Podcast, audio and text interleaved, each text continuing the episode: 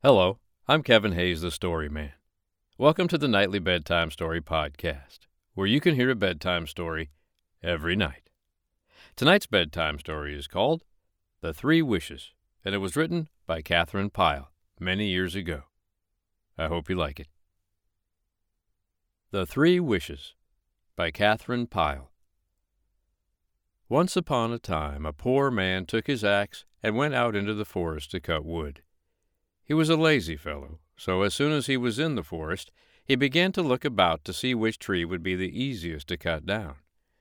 At last, he found one that was hollow inside, as he could tell by knocking upon it with his axe. It ought not to take long to cut this down, said he to himself. He raised his axe and struck the tree such a blow that the splinters flew. At once the bark opened and a little old fairy with a long beard came running out of the tree. What do you mean by chopping into my house?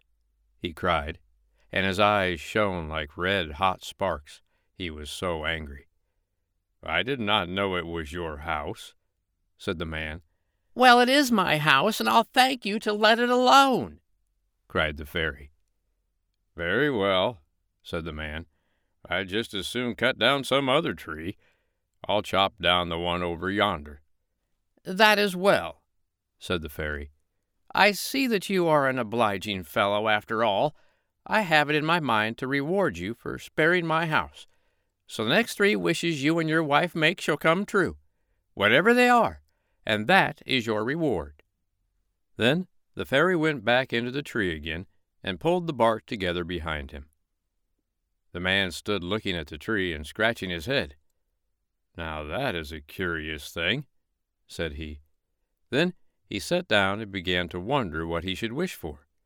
He thought and he thought, but he could decide on nothing. I'll just go home and talk it over with my wife, said he. So he shouldered his axe and set off for home. As soon as he came in at the door, he began to bawl for his wife, and she came in in a hurry, for she did not know what had happened to him. He told his story, and his wife listened. This is a fine thing to have happen to us, said she. Now, we must be very careful what we wish for. They sat down one on each side of the fire to talk it over. They thought of ever so many things they would like to have a bag of gold, and a coach and four, and a fine house to live in, and fine clothes to wear, but nothing seemed just the right thing to choose. They talked so long that they grew hungry. Well, here we sit, said the man, and not a thing cooked for dinner. I wish we had one of those fine black puddings you used to make. No sooner had he spoken than there was a great thumping and bumping in the chimney, and a great black pudding fell down on the hearth before him. What is this? cried the man, staring. Oh, you oaf, you stupid! shrieked his wife. It's the pudding you wished for. There's one of our wishes wasted. I wish the pudding were stuck on the end of your nose. It would serve you right. The moment she said this, the pudding flew up and stuck to the man's nose, and there it was, and he couldn't get it off. The man pulled and tugged, and his wife pulled and tugged, but it was all of no use. Well, there's no help for it, said the husband. We'll have to wish it off again. His wife began to cry and bawl. No, no, she cried. We only have one wish left, and we can't waste it that way.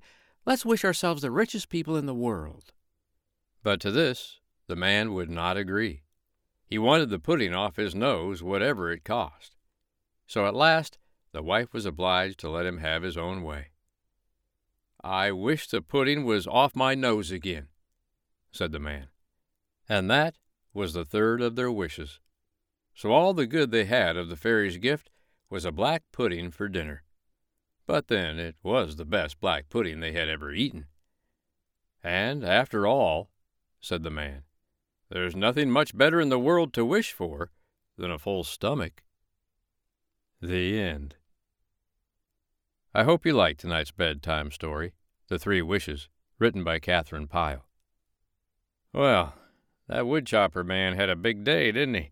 Went out to chop down a simple tree. Out comes an old fairy with a long beard and yells at him for chopping down his house. Then decides to give him three wishes. He doesn't know what to wish for. He goes home. Uh, they don't know what to wish for. Wishes for a pudding. Makes a huge mistake, obviously. His wife is not very happy. Gets yelled at. Pudding stuck to his nose. And then she wants to be rich and just leave the pudding on there. Hmm. I think I have to agree with the woodchopper man. I'll take the full stomach and no pudding on my nose. What about you? I'm Kevin Hayes, the story man. I'll be back tomorrow night to read you another bedtime story. But for tonight, good night.